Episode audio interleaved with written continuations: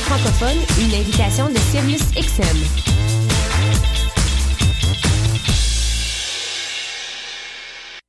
Et la Nuit des Sans-Abri vous invitent à le temps d'une soupe, l'événement de rencontre artistique et solidaire avec la rue du 15 au 18 octobre, place Émilie Gamelin du quartier des spectacles. Participez à la nouvelle installation de l'ATSA et venez prendre le temps d'une soupe. Soyez des nôtres pour la marche solidaire et la vigile de la Nuit des Sans-Abri. Profitez d'une programmation gratuite avec Philippe Braque, Pascal Picard, Fred Dubé, du soccer de rue, des films, expositions, piano public et plein de personnalités surprises. Du 15 au 18 octobre, on vous invite à prendre le temps d'une soupe avec nous. Plus d'informations sur atsa.com qc.ca.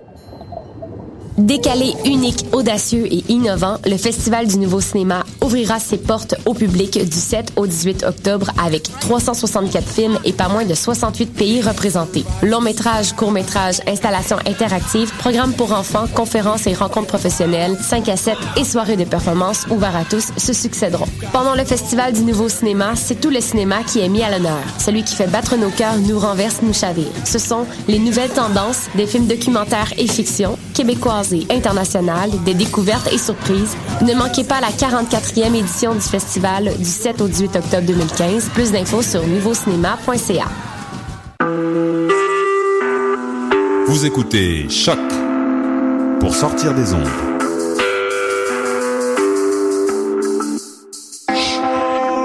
Podcast, musique, découverte.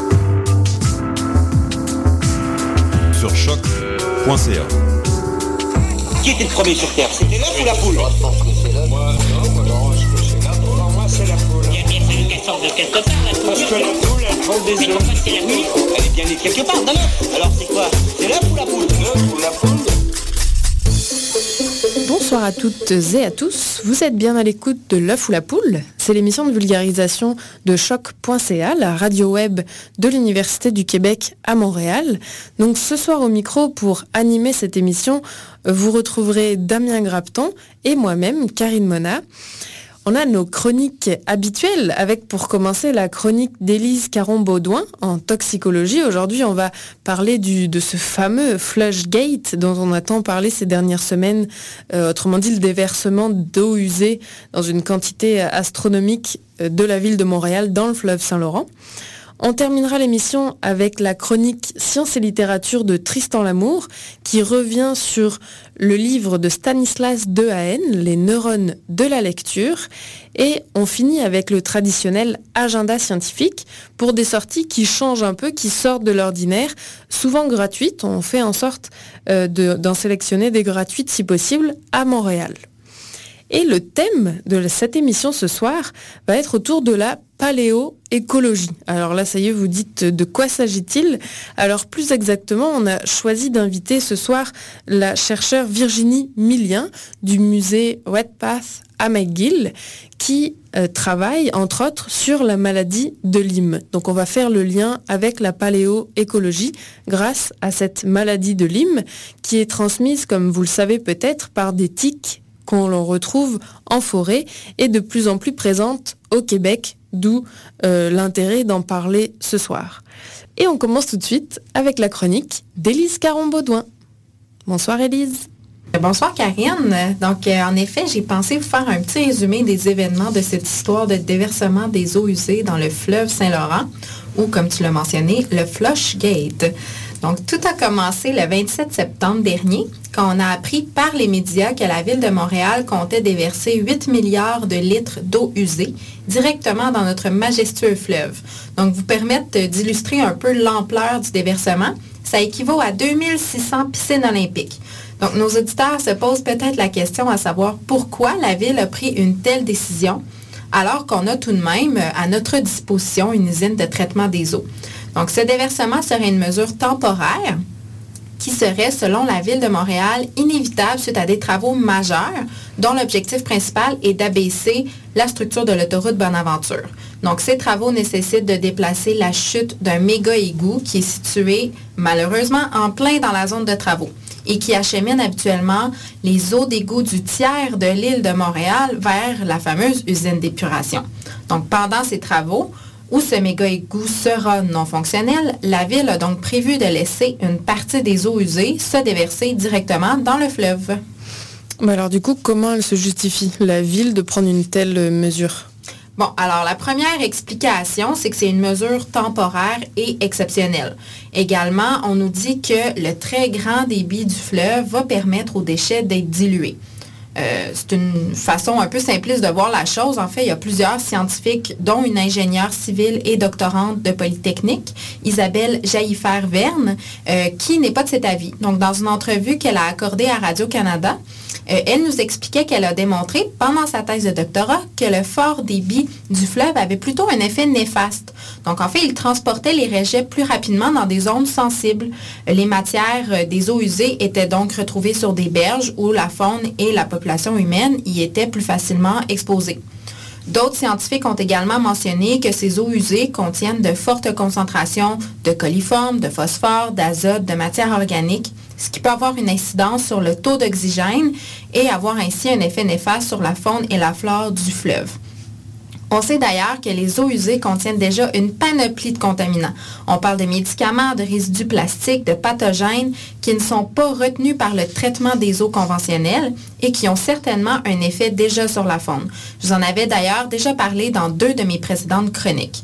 Il est important de mentionner que, somme toute, plusieurs chercheurs, entre autres de Polytechnique, s'entendent pour dire que, quoique cette situation ne soit vraiment pas idéale, elle est inévitable pour l'entretien des infrastructures visées et son impact à long terme serait négligeable. Alors du coup, est-ce que la ville de Montréal, elle est revenue sur euh, sa décision? Parce qu'il y a eu beaucoup d'objections quand même de la part de la population donc, en effet, il y a une pétition qui s'intitule Saint-Laurent n'est pas une poubelle. C'est une initiative citoyenne qui a récolté 90 973 signatures et elle a été remise en main propre au maire Coder mardi le 13 octobre. Euh, au niveau politique, c'est un peu le monde à l'envers. Donc, le ministre québécois de l'Environnement, M. Hurtel, a donné son feu vert à la ville. L'objection provient d'Ottawa, qui a ordonné à Montréal de suspendre le déversement jusqu'à ce qu'un expert indépendant se prononce sur la situation. Il est à parier que les conservateurs ici tentent de se faire du capital politique en pleine période de campagne électorale avec cette histoire du Flushgate et l'attachement qu'on connaît des Québécois à leur fleuve Saint-Laurent. En effet, Environnement Canada a entre ses mains ce dossier depuis septembre 2014 et c'est étrangement, à quelques jours d'une des élections fédérales les plus importantes de l'histoire moderne du Canada, que le fédéral s'inquiète tout à coup pour la contamination du fleuve. Et à l'heure où on se parle, on enregistre cette chronique, mais on n'a pas les résultats. Mais l'émission étant le 19 octobre, on, verra si ça suffit. Exactement. Et donc ma prochaine question, c'est est-ce que tu sais s'il y a déjà eu ce type de déversement dans le fleuve? Oui, ben vous allez être surpris peut-être à la maison. Moi, je l'étais en tout cas. Euh, mais ce genre de déversement se produit relativement souvent. Donc, euh, un invité qu'on a déjà eu à l'émission, Jean-Patrick Toussaint, a écrit dans un récent article du Huffington Post qui, euh, qu'en 2013, pardon, c'est 968 débordements qui ont eu lieu à Montréal, souvent dus à de fortes pluies ou lors de la fonte des neiges. On appelle ces débordements des surverses. Donc, encore une fois, euh, lors de ces surverses, c'est un cocktail de matières organiques, de phosphore, de médicaments, de coliformes, de pathogènes qui sont déversés directement dans le fleuve. Et malgré que notre usine d'épuration des eaux ne soit pas adéquate, elle permet quand même d'enlever la matière en suspension, la matière organique et le phosphore. Je crois qu'il est important que les Montréalais et les Montréalaises prennent conscience aujourd'hui que ce que vous jetez dans votre toilette et votre évier, comme les produits pharmaceutiques, les métaux lourds, les bactéries, etc., ça se retrouve dans le fleuve malgré leur traitement. Donc, le déversement prévu par la Ville de Montréal va absolument rien changer au niveau des concentrations de ce type de contaminants. J'espère que c'est une réalité qui va faire réagir les citoyens grâce à cette controverse du déversement des eaux usées. Jusqu'à maintenant, j'ai quand même du mal à voir ta traditionnelle bonne nouvelle dans cette chronique, Elise. Donc, je, sais, mais il y en a deux même, un bonus. Donc, au moment d'enregistrer cette chronique avec toi, Karine, le projet de déversement a été stoppé par Ottawa manifestement à des fins électoralistes, mais tout de même. Euh, également, la Ville de Montréal a rappelé que la modernisation de l'usine de traitement des eaux est en cours et qu'il y aura un processus de traitement par ozone d'ici 2018. Et ça, ça va permettre d'éliminer les produits pharmaceutiques et certains pathogènes comme des bactéries et des virus. Donc ça, c'est vraiment une très bonne nouvelle pour l'avenir. Bon, ben merci beaucoup, Elise, pour cette mise au point sur ce fameux Flushgate. Ça me fait plaisir. À dans deux semaines. Merci.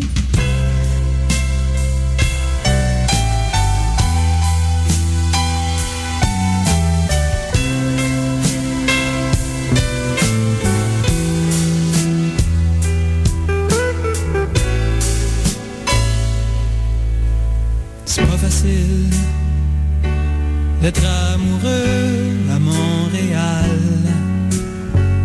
Le ciel est bas, la terre est grise, le fleuve est sale, le Mont-Royal est mal à l'aise, y a l'air de trop. Westmount le tient serré dans un étau. Il y a des quartiers où le monde veille sur le perron. Il y a un bonhomme qui en a fait une belle chanson. Dans ces bouts-là, les jeunes se tiennent au fond des cours. Ils prennent un coke, ils prennent une bière,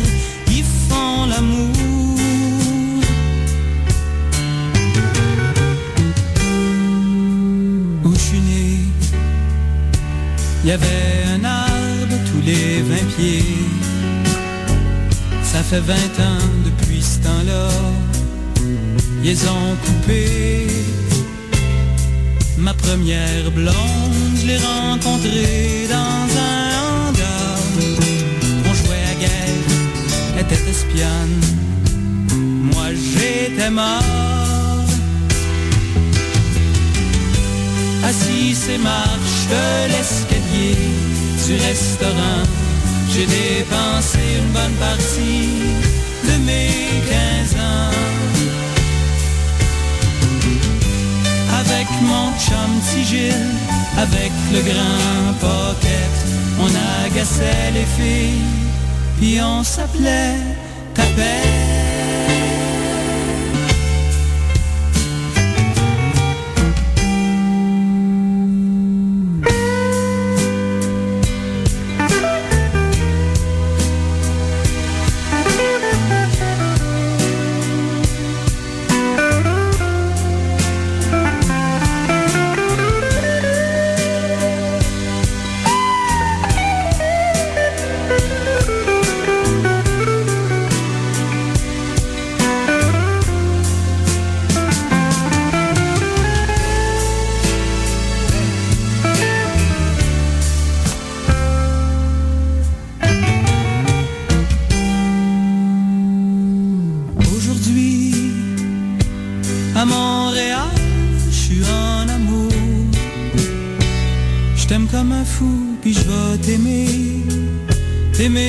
Toujours.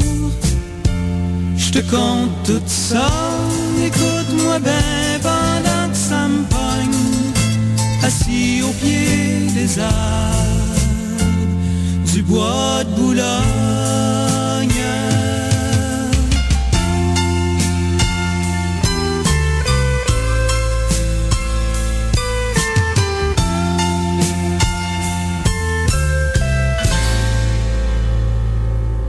Beau dommage ce soir sur choc.ca. C'était en 1974 et le fleuve était déjà sale.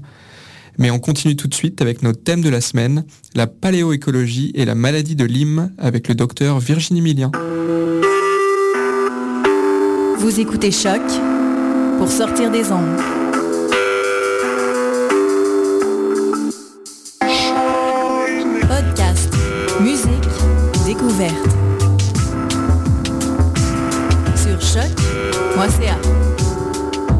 La maladie de Lyme a été identifiée dans la ville du même nom, au Connecticut, aux États-Unis, et depuis elle se propage de plus en plus le long de la côte Est jusqu'au Canada.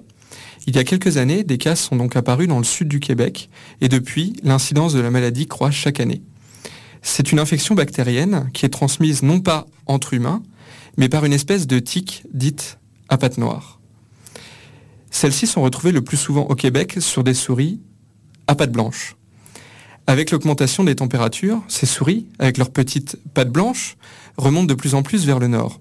Et elles emmènent avec elles les tiques, à pattes noires donc.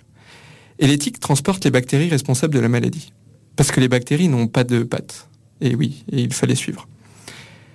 Aujourd'hui, avec Karine, nous avons rencontré la docteure Virginie Millien. Elle n'a pas les pattes noires, ni les pattes blanches, mais elle s'intéresse aux souris. C'est la patte blanche. On l'écoute. Alors Virginie Millien, bonjour. Merci de nous recevoir ici dans votre bureau. Euh, vous êtes euh, professeure adjointe à l'université McGill. Vous êtes aussi conservatrice en chef au musée Red Pass. Vous êtes conservatrice de paléontologie et zoologie en plus et euh, vous êtes spécialisé en paléoécologie et directeur intérimaire du musée Red Pass en ce moment. Alors on vous remercie d'avoir pris un petit peu de temps pour nous recevoir. Je suis plus directeur intérimaire à partir d'aujourd'hui. Ah. Le directeur est revenu de voyage. bon, ça nous laisse un petit peu de temps alors pour faire cette entrevue. Mais la première question qu'on avait, c'est qu'est-ce qui euh, fait qu'une paléoécologiste s'intéresse à la maladie de Lyme? Comment vous est venue cette idée? C'est un petit peu euh, la maladie de Lyme qui est venue à moi. Euh, donc euh, en tant que paléoécologiste, c'est-à-dire j'ai fait un degré en écologie et paléontologie. Vraiment, j'avais deux cursus faits en parallèle et mon doctorat était vraiment là-dessus aussi, combiner les deux, les deux domaines de recherche. Et donc je me suis retrouvée à travailler euh, sur l'effet des changements environnementaux, en particulier changements climatiques, mais aussi l'isolation, les, mammifères insulaires, chez les mammifères. Et donc, euh, en travaillant sur les petits mammifères dans le contexte des changements climatiques, se retrouve forcément euh, un jour ou l'autre confronté à, ces questions-là. Et j'ai eu, disons, la, chance de me retrouver à travailler sur les petits mammifères euh, au Québec au moment où euh, les premières euh, tiques, les populations devenaient capables de survivre dans nos régions. Et donc on est depuis 5 ans, je dirais, on est en, direct, là on observe le, patron, le taux d'émergence de cette maladie dans nos mammifères. Est-ce qu'on peut faire un parallèle avec d'autres infections que la maladie de Lyme, comme par exemple le chikungunya? Oui, donc c'est pas la seule euh, maladie infectieuse en fait euh, qui est favorisée, euh, dont l'émergence est favorisée par les changements climatiques en ce moment. Ça se passe en Europe, ça se passe en Amérique du Nord. Il y a toujours un agent humain, disons au début, avec un qui va faciliter l'introduction, ou alors des des vecteurs euh, animaux qui vont voyager des grandes distances, mais ce qui limite vraiment la distribution, l'émergence et euh, l'expansion d'une maladie euh, infectieuse, c'est la capacité des, hôtes animaux à survivre dans certaines régions. Et donc quand on modifie les, conditions environnementales, quand le climat devient plus favorable, dans le cas des, latitudes tempérées comme ici, on a euh, des espèces qui peuvent euh, étendre leur zone de distribution euh, vers le nord et qui peuvent amener avec elles toute la suite de parasites et de pathogènes dont elles sont porteuses. Et alors donc on, parle dans ces cas-là de régions naïves qui n'ont jamais été exposées auparavant à ces pathogènes-là, et c'est là que ça peut provoquer des phénomènes d'émergence rapide parce que euh, le pathogène n'avait jamais été euh, détecté auparavant et donc ça peut exploser localement. D'accord. Peut-être pour rappeler comment, comment est vectorisée la maladie de Lyme, brièvement, euh, parce qu'on n'a pas... Oui, c'est une maladie bactérienne. Donc c'est ça, la maladie de Lyme, c'est donc une, maladie bactérienne. Le pathogène, c'est en Amérique du Nord, c'est Borrelia burgdorferi, mais euh, au sens large. la, taxonomie de ce, pathogène est assez complexe. Et euh, elle est euh, transmise par un vecteur, la, tique à noires. et ce vecteur ne peut lui-même acquérir le pathogène que en se nourrissant sur différentes suites d'hôtes vertébrés. Alors, euh, il y a énormément d'espèces qui sont impliquées euh, au niveau des vertébrés, qui sont aussi réservoirs de la maladie. Mais vous voyez, le, pathogène ne peut pas se transmettre verticalement, c'est-à-dire d'une génération à l'autre chez les tiques. Il faut vraiment qu'elle passe par un autre réservoir.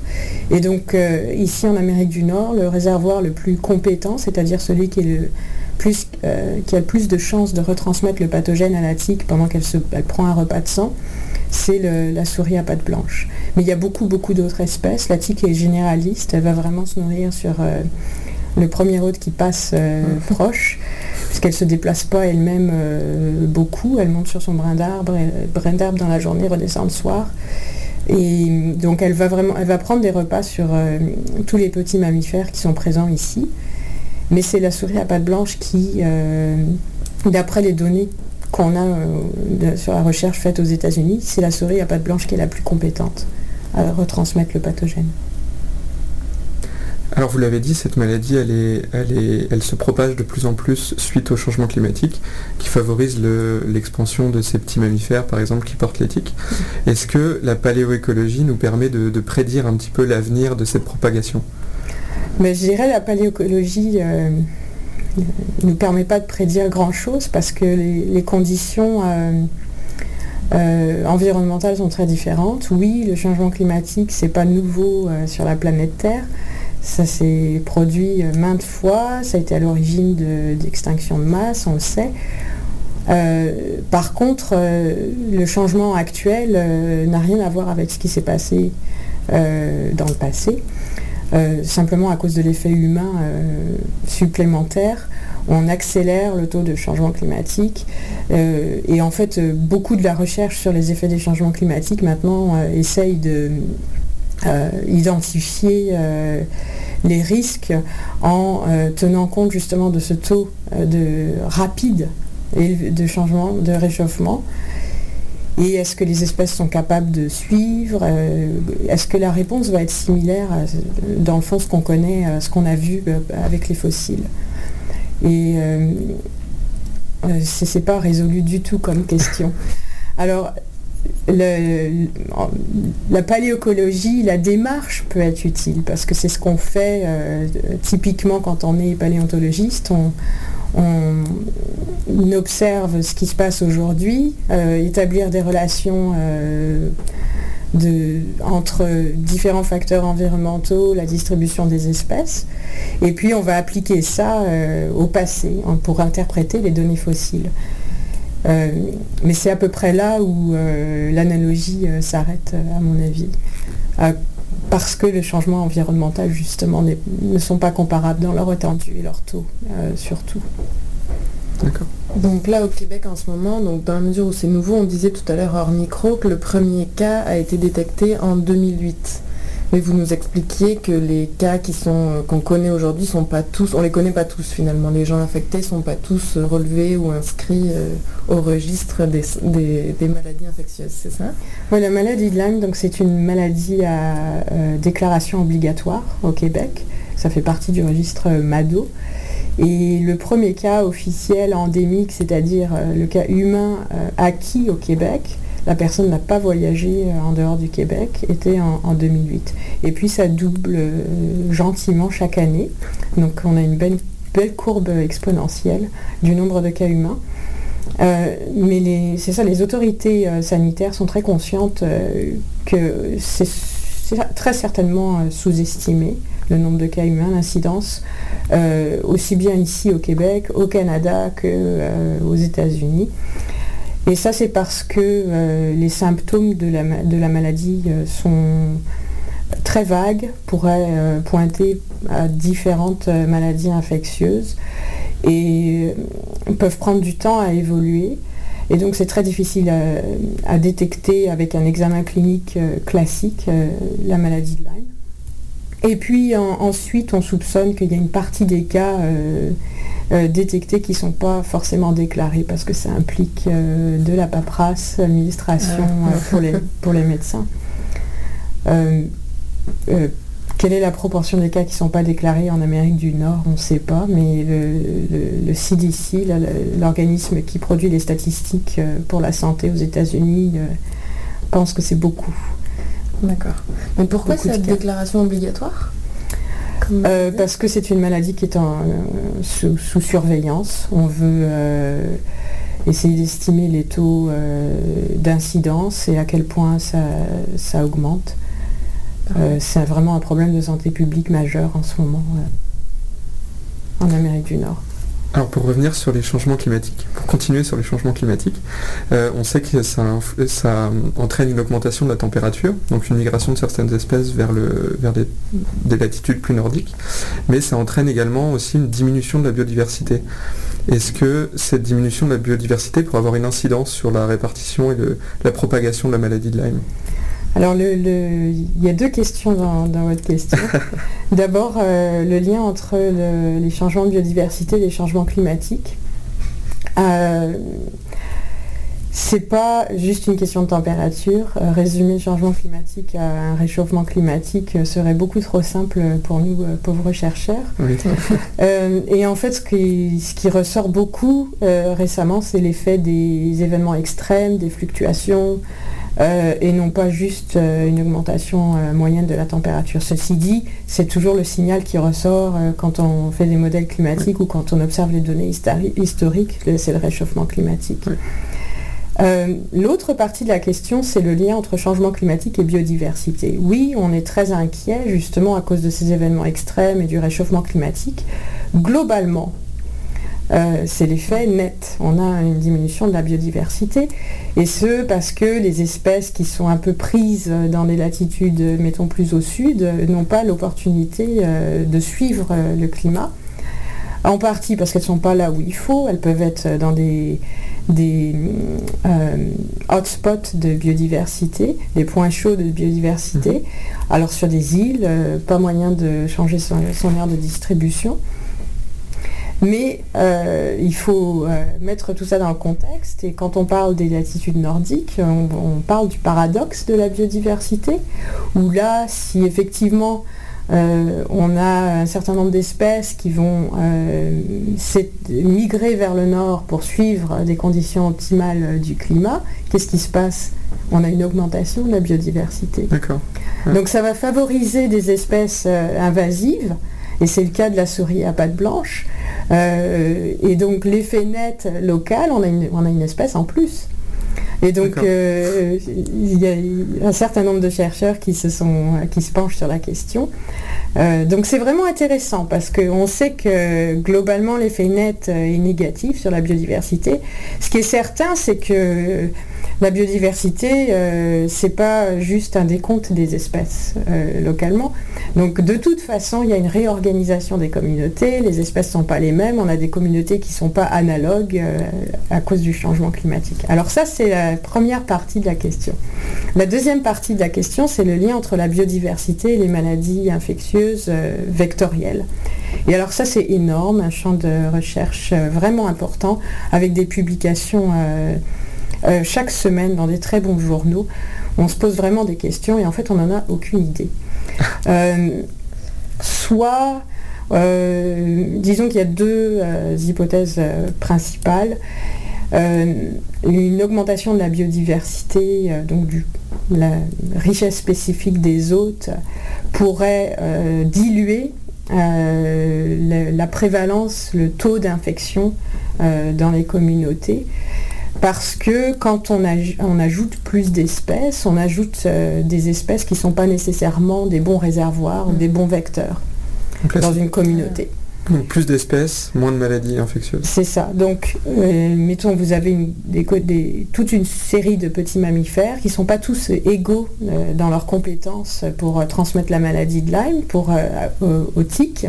Les tiques ne choisissent pas leur hôte. Donc, s'il y a relativement moins de souris à pattes blanches qui est très compétente, au total, le taux d'infection, je ne parle pas du nombre de cas, le taux d'infection euh, va être euh, moindre diminuer en tout cas.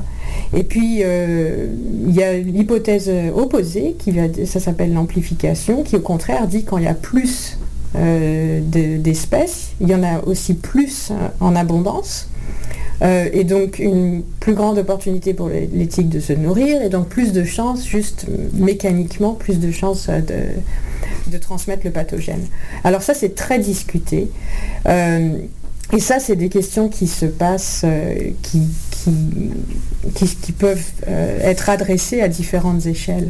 À l'échelle locale de la communauté, il peut se passer quelque chose, mais ça ne veut pas dire que ça va directement se transposer à l'échelle régionale ou même globale.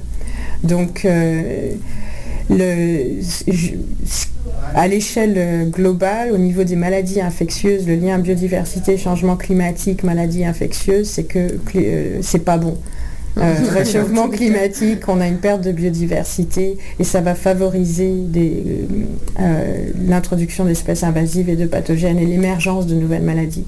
Donc on peut avoir un effet de dilution locale dans les communautés, mais à, une échelle globale, euh, ça ne veut pas dire qu'on ne va pas amplifier le phénomène d'émergence de, nouvelles maladies euh, dans le contexte des changements climatiques. D'accord. Euh, une, autre question peut-être un peu plus légère concernant votre quotidien de paléoécologiste, parce que ben, nous, on, connaît le quotidien en laboratoire avec les paillasses, on le dit, je pense, à chaque émission. On aime bien rencontrer des, chercheurs comme vous qui ont une partie sur le terrain, il faut sortir de, du laboratoire. Donc comment ça se passe, un quotidien, votre quotidien de paléoécologiste? C'est le quotidien d'un chercheur euh, en écologie euh, à l'université McGill. Euh, très varié, très intéressant, très stimulant. Il euh, faut suivre. Alors euh, oui, j'aime beaucoup mon travail justement pour ça, parce que bon, en tant que conservatrice, j'ai toujours gardé ce lien avec le musée qui est très spécial avec les collections. Mais de par mes activités de recherche, je suis amenée à aller sur le terrain, à enfiler, les bottes et aller attraper les souris. et donc disons que mes journées ne se passent pas toutes euh, devant le bureau, en tout cas en été. à part la période d'hibernation. Euh, Et vous avez combien d'étudiants ou d'étudiantes Ça varie, le nombre d'étudiants varie, euh, ça dépend hein, de où on est dans la carrière. Il y, a eu, y a eu des, et aussi de combien d'argent est disponible pour financer la recherche et les étudiants. Euh, j'aime bien avoir, euh, en ce moment on est quatre, et puis j'aime ça, euh, quatre étudiants gradués. C'est très gérable. Il y a eu des périodes où il y en avait beaucoup plus et c'était plus difficile. Je pense qu'on a une dernière question. On va terminer sur notre question habituelle et peut-être qu'en tant que paléoécologiste, vous aurez une réponse différente de tous nos invités précédents. pour vous, c'est l'œuf ou la poule? Ah, ah. On n'a pas... Euh, on n'a pas résolu cette question. Hein. Alors les, paléontologistes, on est encore en train de chercher l'origine de la vie et puis euh, ils ne sont pas rendus, je pense. J'avais euh, une amie qui s'intéressait beaucoup à cette question quand j'étais à l'université et je crois que il faut lire Stephen Jay Gould pour avoir cette réponse, puis je pense qu'il ne donne pas de réponse de toute façon. Alors euh, c'est un peu plus, euh, c'est très subjectif. Alors je ne donnerai pas d'avis parce que je n'en ai pas. Bah, merci d'avoir répondu à ma question. Bonne chance dans votre recherche future. Merci. Merci, à aussi de nous avoir reçus euh, ici, alors pas au musée, mais... mais pas très loin. mais pas très loin. Vous écoutez Choc pour sortir des ondes.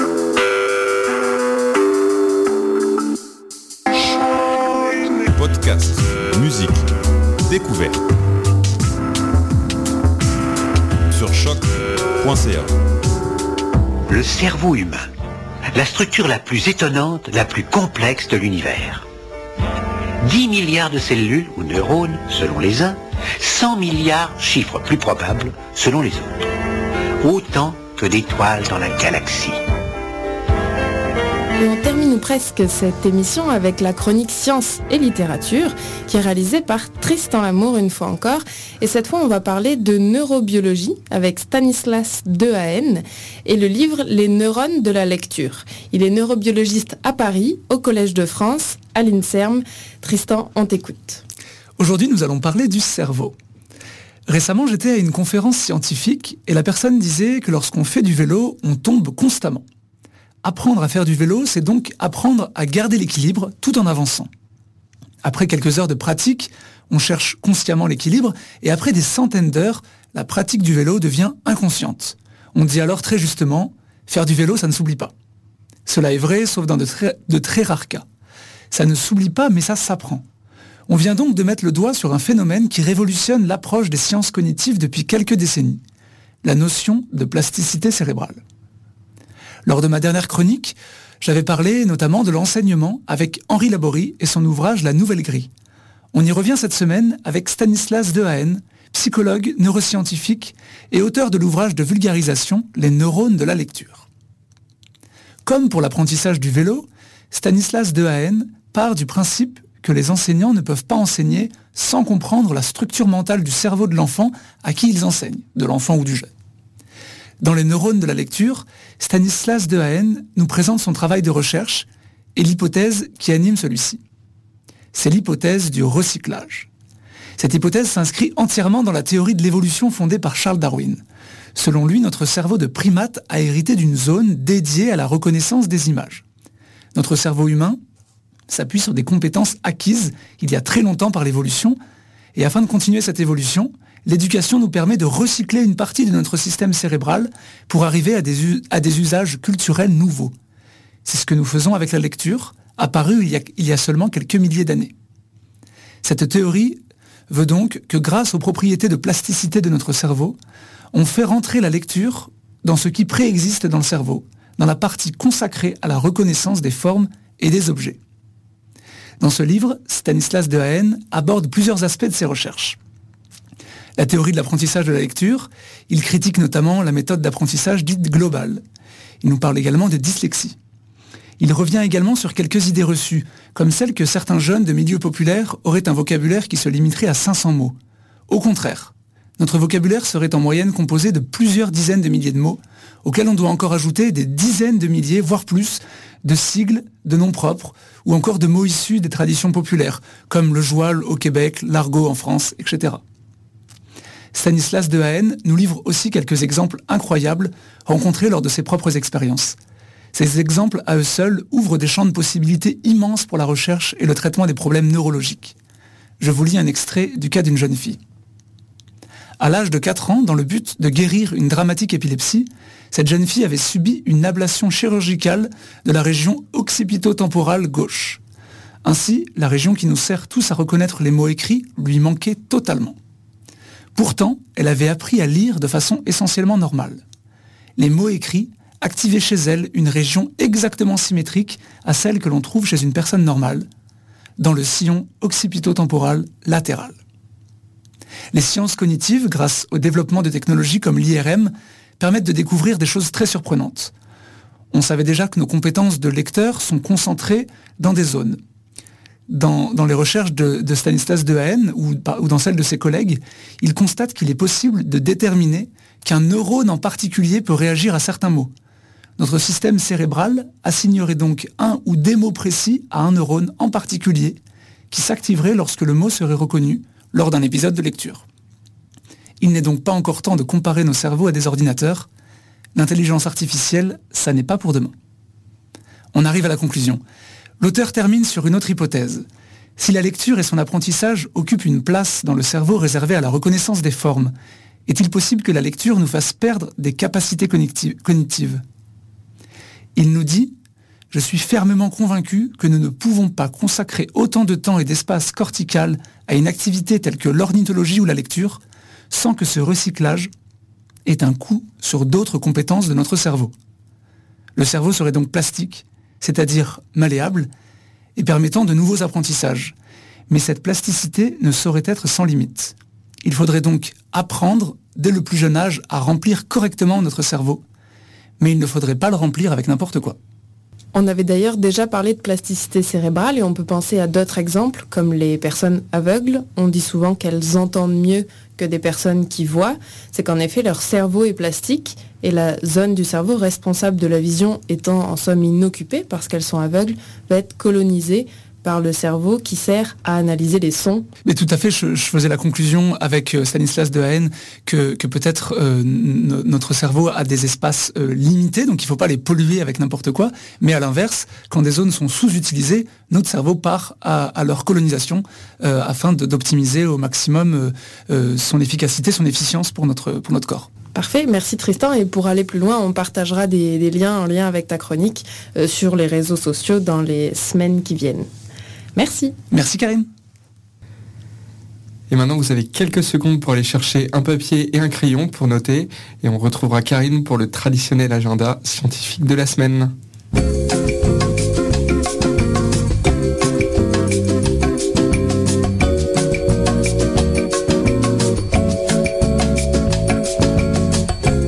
Allez Karine, on t'écoute pour l'agenda. Alors, ce soir, quatre événements au programme d'ici à la prochaine émission qui sera le 2 novembre. On commence par ce mercredi à 17h, le mercredi 21 octobre à 17h au Café du Monument National sur Saint-Laurent, au 1182 pour être exact. C'est le lancement du deuxième tome du livre du pharmacien. Vous vous souvenez sans doute, Tristan a parlé du premier tome dans une de ses chroniques Sciences et littérature. Donc le lancement du deuxième tome aura lieu ce mercredi à 17h. On continue toujours cette semaine vendredi, le vendredi 23 octobre à 17h toujours au musée Wetpath à McGill.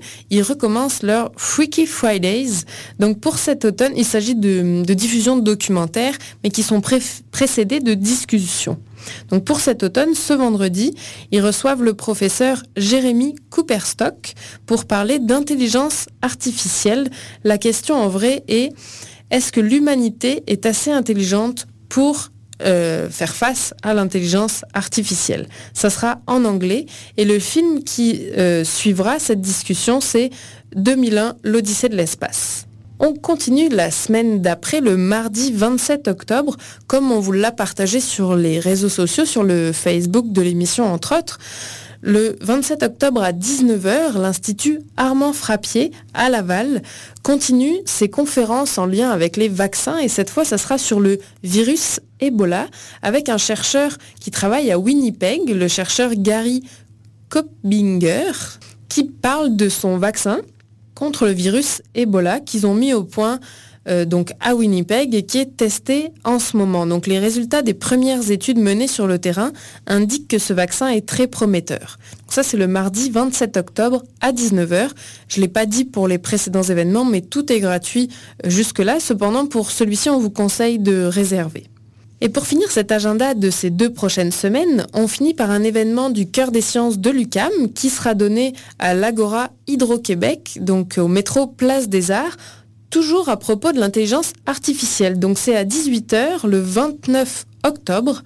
Donc ce débat va être animé euh, à savoir si l'intelligence artificielle est un danger réel ou non. Donc on aura un journaliste du journal Le Devoir, Antoine Robitaille, un professeur d'éthique, Jean-Pierre Bélan, de l'université de Chicoutimi, qui est co-auteur entre autres du livre Asimov et l'acceptabilité des robots. On aura un professeur au département d'informatique de l'Université de Montréal, Yoshua Benjo, et qui a d'ailleurs signé la lettre dont vous avez peut-être entendu parler, euh, qui réclame l'interdiction des robots tueurs. Et pour finir, un autre acteur de ce débat, Charles-Étienne Daniel, avocat et doctorant en droit à l'Université de Sherbrooke qui, euh, pour sa thèse, a étudié la gouvernance du développement technologique, comme par exemple les robots. Donc vous pouvez assister à ce débat le 29 octobre à 18h au cœur des sciences de l'UCAM. Mais bonne soirée, à dans deux semaines, merci Damien. Merci Karine. Et d'ici là, vous pouvez nous suivre sur les réseaux sociaux, notre page Facebook et notre compte Twitter. À bientôt. Qui était le premier sur Terre? C'était l'œuf ou la poule? Moi, non, moi, non, je que c'est la poule. moi, c'est la poule. Il y a bien fallu qu'elle sorte de quelque part, la poule. Parce que la poule, elle prend des œufs. Mais c'est la nuit Elle est bien née quelque part, dans l'œuf. Alors, tu vois, c'est l'œuf, ça